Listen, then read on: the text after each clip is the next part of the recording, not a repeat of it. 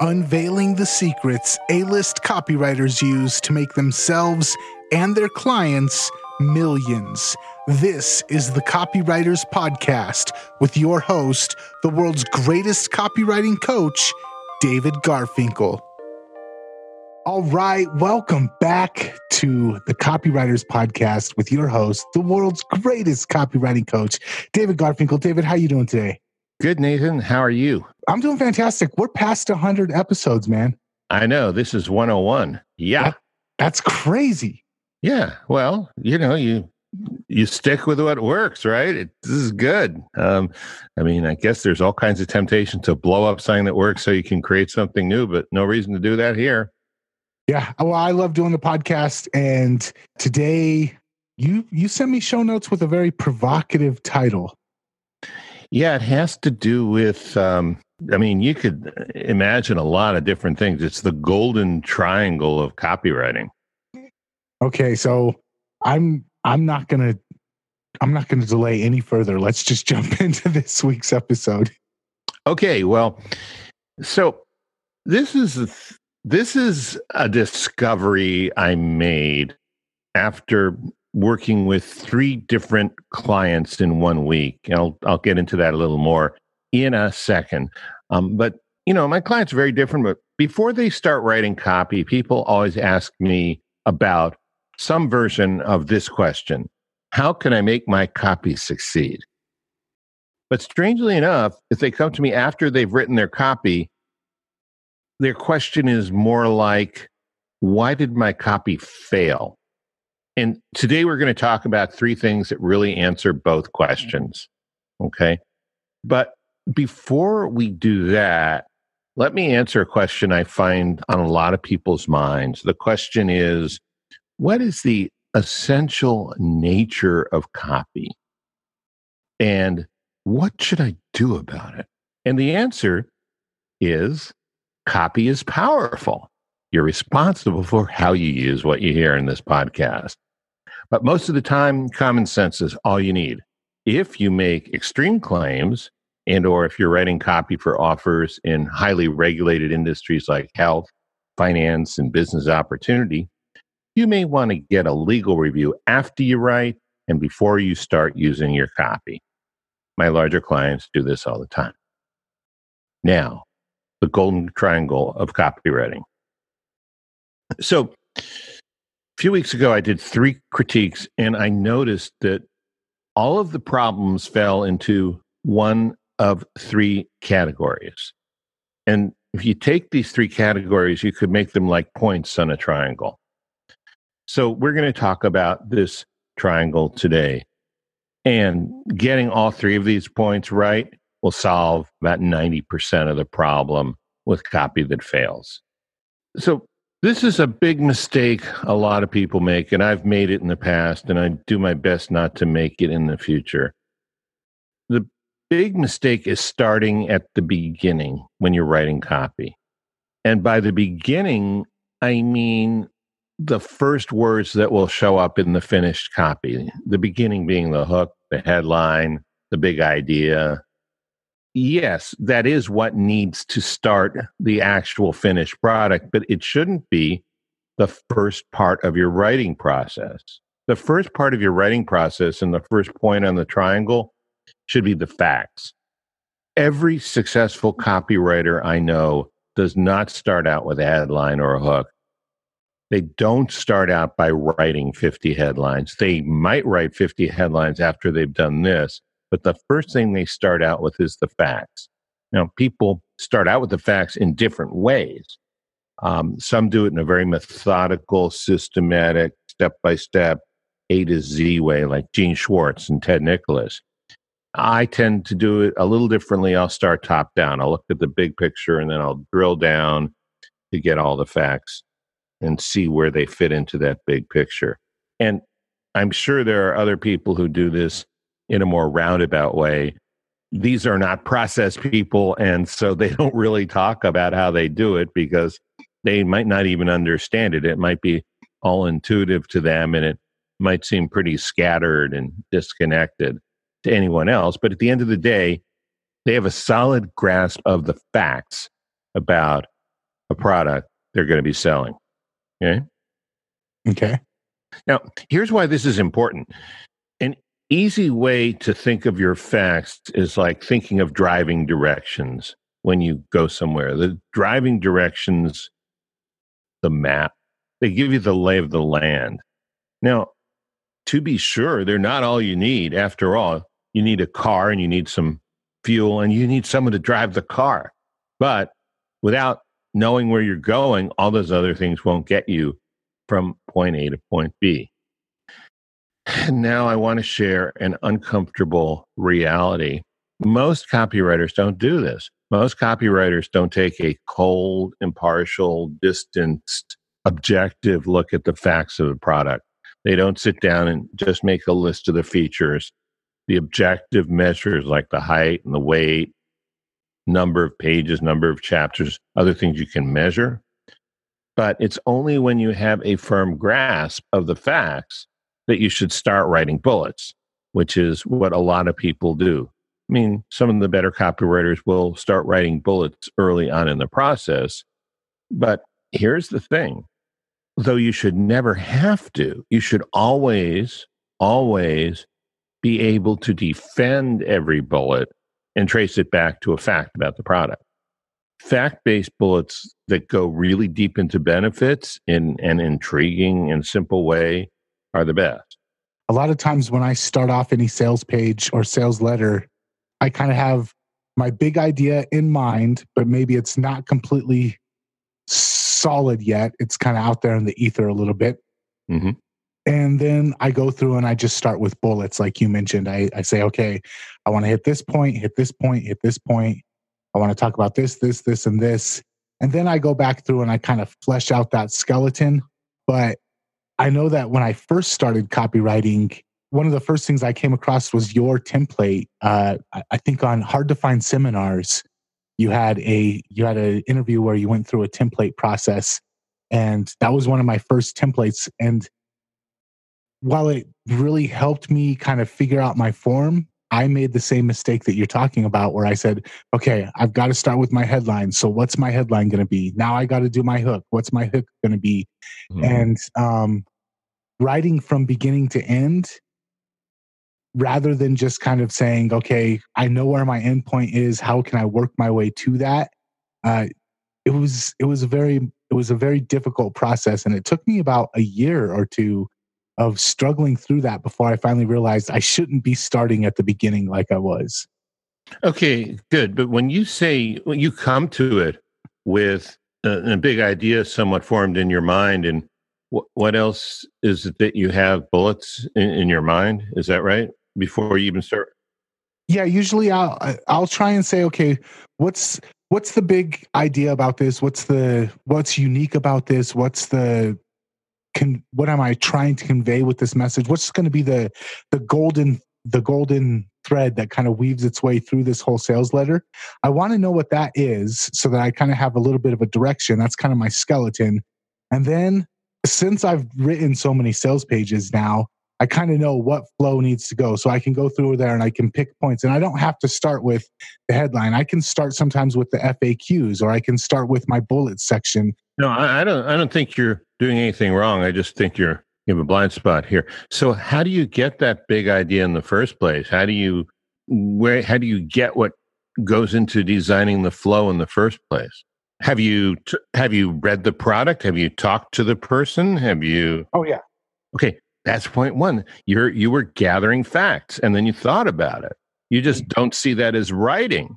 A lot of people don't see that as writing, but that's really the first step. Whether it gets actually done on a computer or dictated into a microphone or a phone, or you know whether it gets handwritten or in your case whether it's graffiti all over your neighborhood or, or whatever it is, right?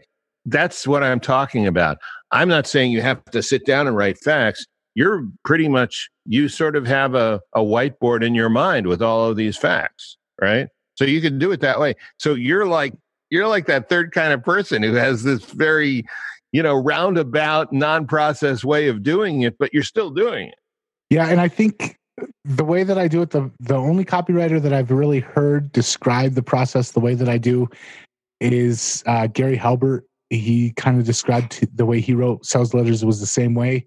I'm not nearly as as fast and loose as he is, but um, I do like to let after I've done what you said, the first point. After I've done that, I do like to let it stew in my head for a couple of days, maybe a week, before I actually sit down and start putting pen to paper. Okay, that's really good, and that definitely helps. And that's a little bit like what I'm going to talk about later. But whether you get the facts down on paper or not is kind of secondary, I think. So, can we go now to the second point in the triangle? And it's really what you thought, and you're entitled to call it your first step if you want. But I, I would call it the second step, even in your process. It's just this might be the point where you put pen to paper. You know, stylus to remarkable or um, or maybe fingers to keyboard. So when you have your facts, you can start on your benefits, and benefits are often bullet points. Now, some people write their bullets before they have the facts, and there are two main problems with doing this.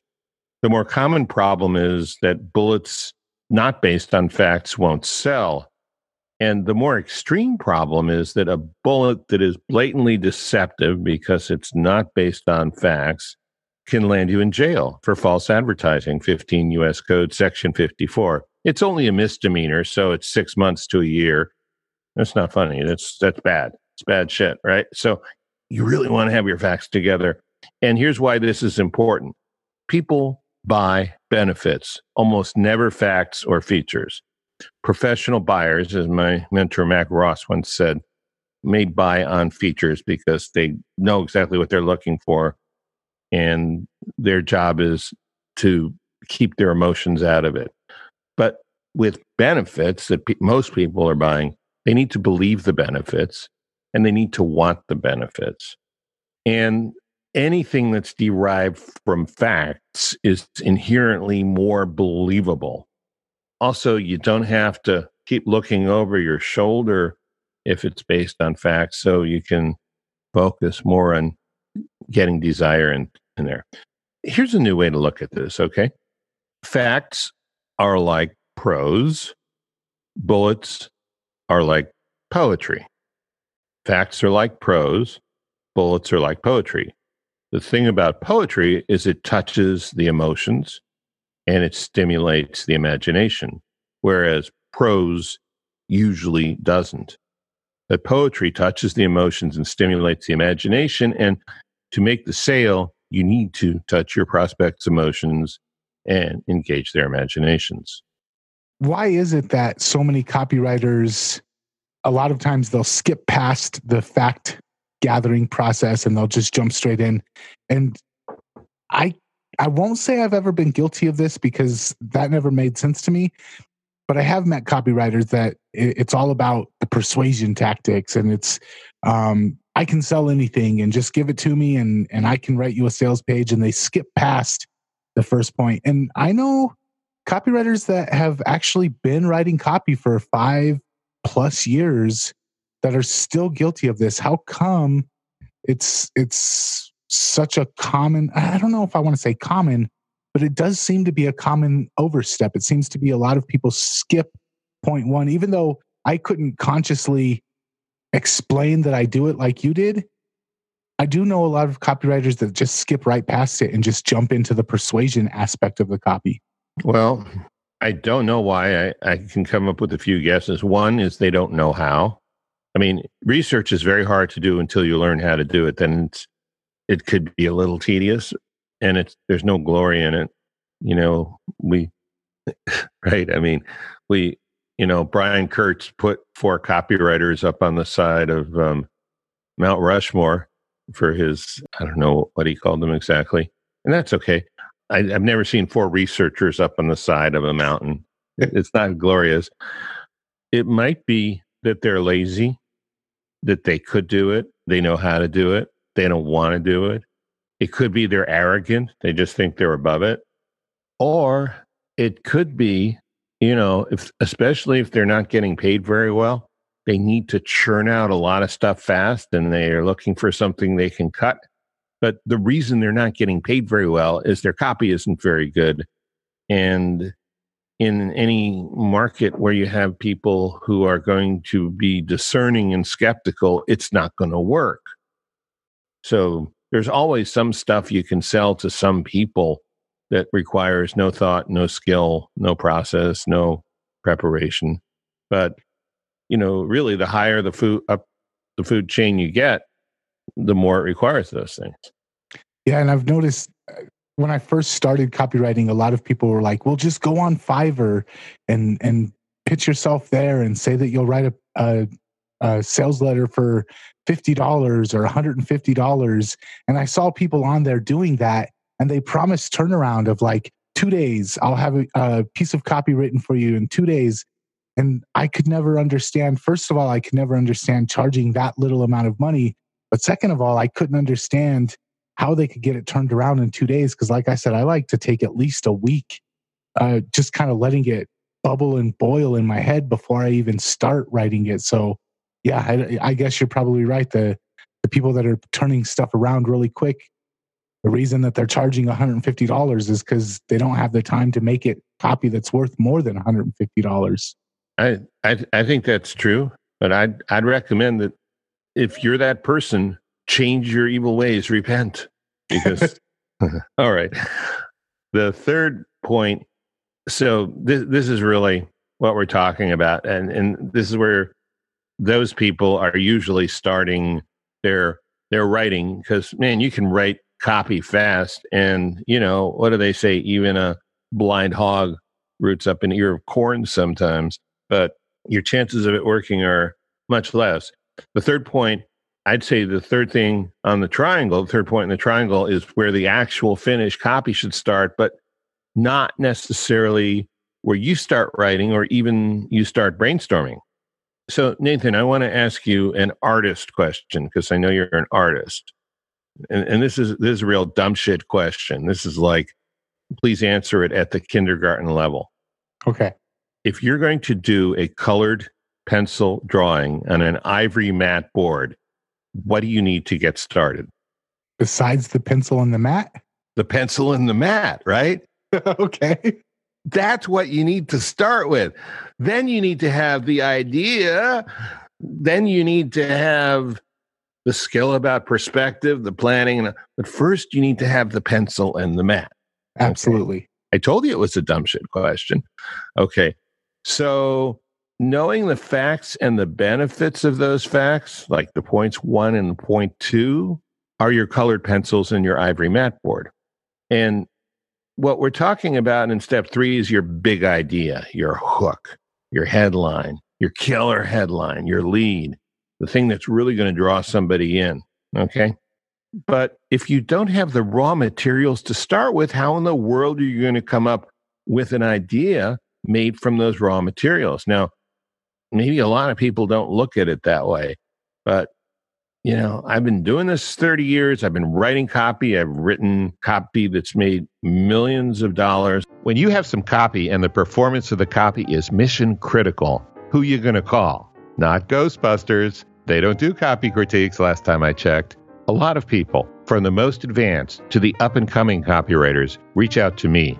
I do copy critiques. One client, Brett Alcorn, has hired me 20 times. Yep, 20 times. That's because on the very first critique I did for him, he doubled his conversions on a video sales letter. Every month, I do a handful of critiques for GKIC members. These are copywriters and small business owners who are trained and experienced, but they need another set of experienced eyes to go over their copy to take it to the next level. One A-lister told me I go over copy like an IRS auditor.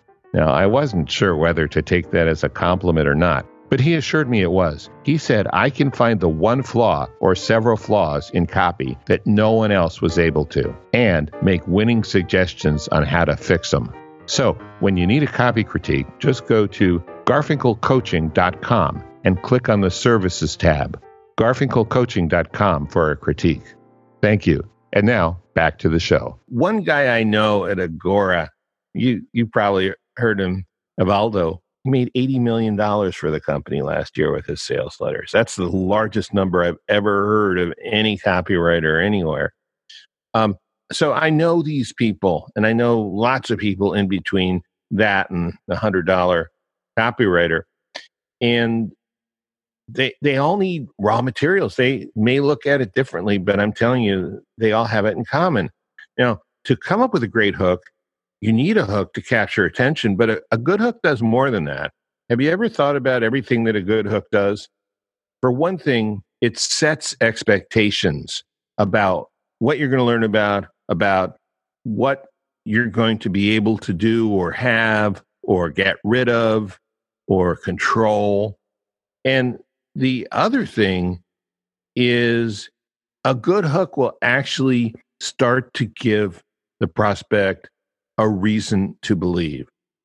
You know, Rod Stewart had a song about that, reason to believe. right? But people need that. They need a reason to believe. I mean, they want to believe, but they're not going to be fooled again. To quote the Who, okay, I got to stop this rock and roll stuff. Um, and here's the main reason it's hard to create a good hook. If you do it right, and what I say right is first you get your facts all organized and lined up, or, you know, zooming around your brain like the Jetsons the way you do, or how, however you get your facts together. And then, then you get your benefits, your um, bullets, and, and maybe your subheads, maybe maybe stories or testimonials, all those things, you get really deep in the weeds. You're not at 30,000 feet at all. You are so far down there. Even with your bullets, you're deep in the weeds. And so it's really hard to step back from it and look at it at fresh eyes. I think that's one reason people come up with hooks because they are afraid if they knew too much, their imagination would sort of be tied down like Gulliver and Gulliver's Travels. They wouldn't be able to get up there where you need to get up there, right? You know what I'm talking about? To you need to go into this more creative, imaginative, floating space sometimes in order to come up with a good hook. So that's a problem.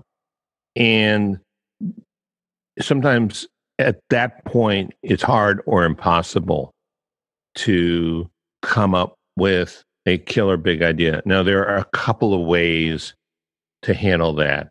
And this is what most people don't know. And this is going to be difficult if you promise you can turn your copy around in 48 hours. Um, you know, it's fast, cheap, and good. Pick two, right? uh, fast and cheap does not usually equal good. But if you can take some time, put it in a drawer, or an envelope, take a walk. Um, if you happen to partake in cannabis, smoke some weed, go to the ocean, go to the mountains, um, go to the Target, go to Whole Foods, go anywhere. Just, you know, really have a state break that's more than just um, some kind of hypnosis or NLP trick. Actually do something different and maybe for a few days. That can give you the distance so you can look at it afresh. As long as it's all written down, you're not going to lose anything uh, in terms of mojo, momentum, but you you might get enough distance from it. The other thing is to hire someone like me who does this all the time. I mean, usually when I'm working with a client and they're stuck, I'll ask them a few questions and it's probably annoying, but I'm basically getting them to condense all of their research and all of their thinking in about five minutes or sometimes 15 or 20 minutes of back and forth.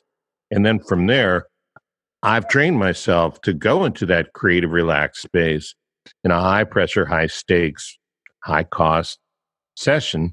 And I'm able to come up with an idea that usually works pretty well because I'm not in the weeds. I'll, I will dip down into the weeds, but I can go back to 30 feet or, you know, sort of like a fighter pilot, 10,000 feet, 20,000 feet, 22, 5, you know, a lot, a lot of different levels.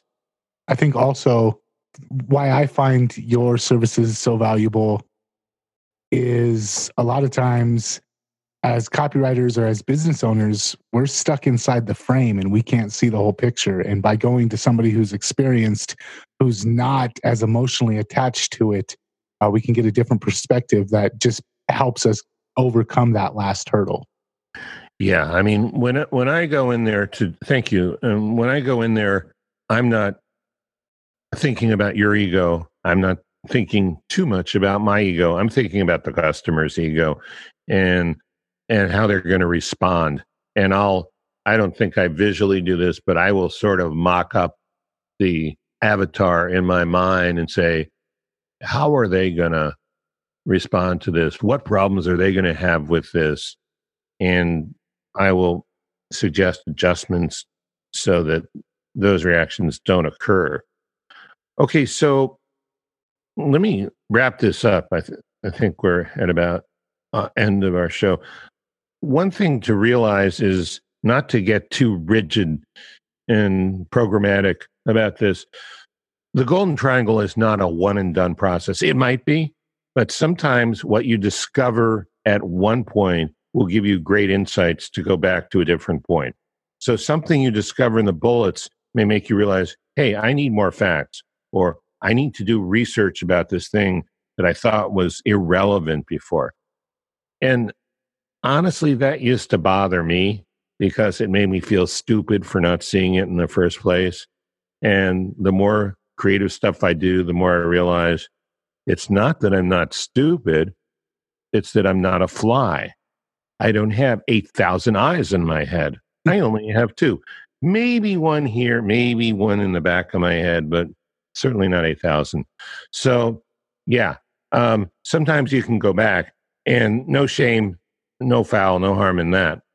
I mean, you know, you think about the guys who write for the big financial publishers, they'll spend two months sometimes working on something. What do you think they're doing all that time? Don't say it. No, what do you seriously? What do you think they're doing?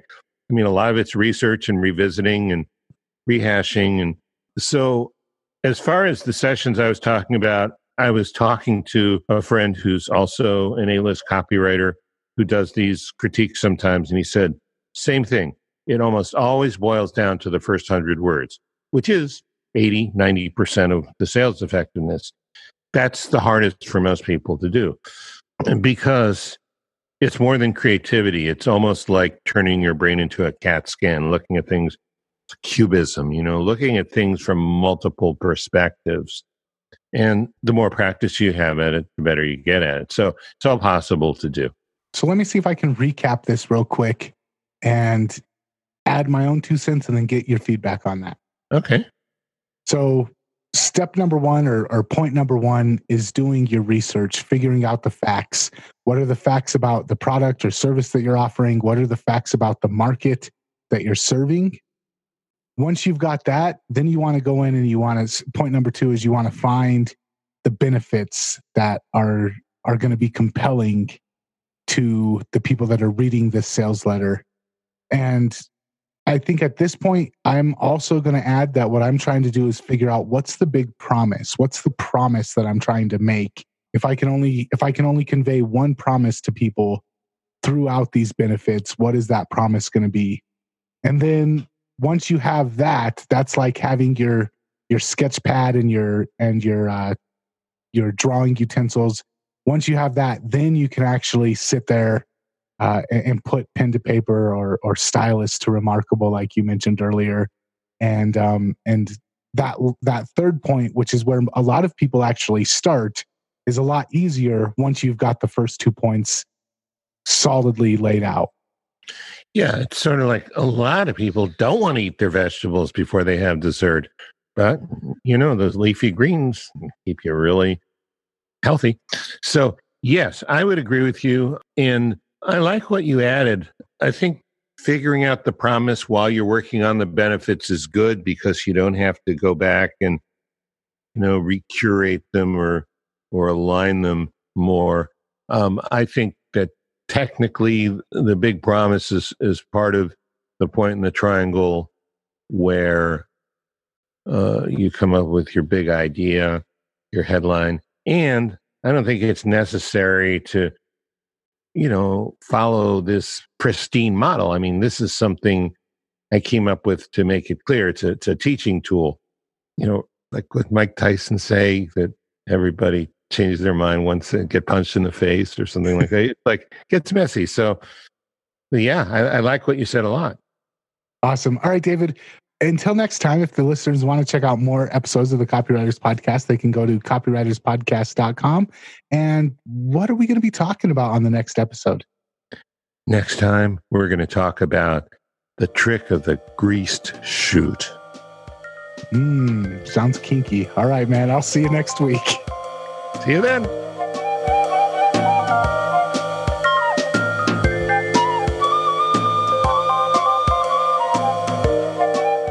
Make sure to subscribe, rate, and review on iTunes so you never miss an episode. This show was brought to you by the Copy and Funnels Podcast Network.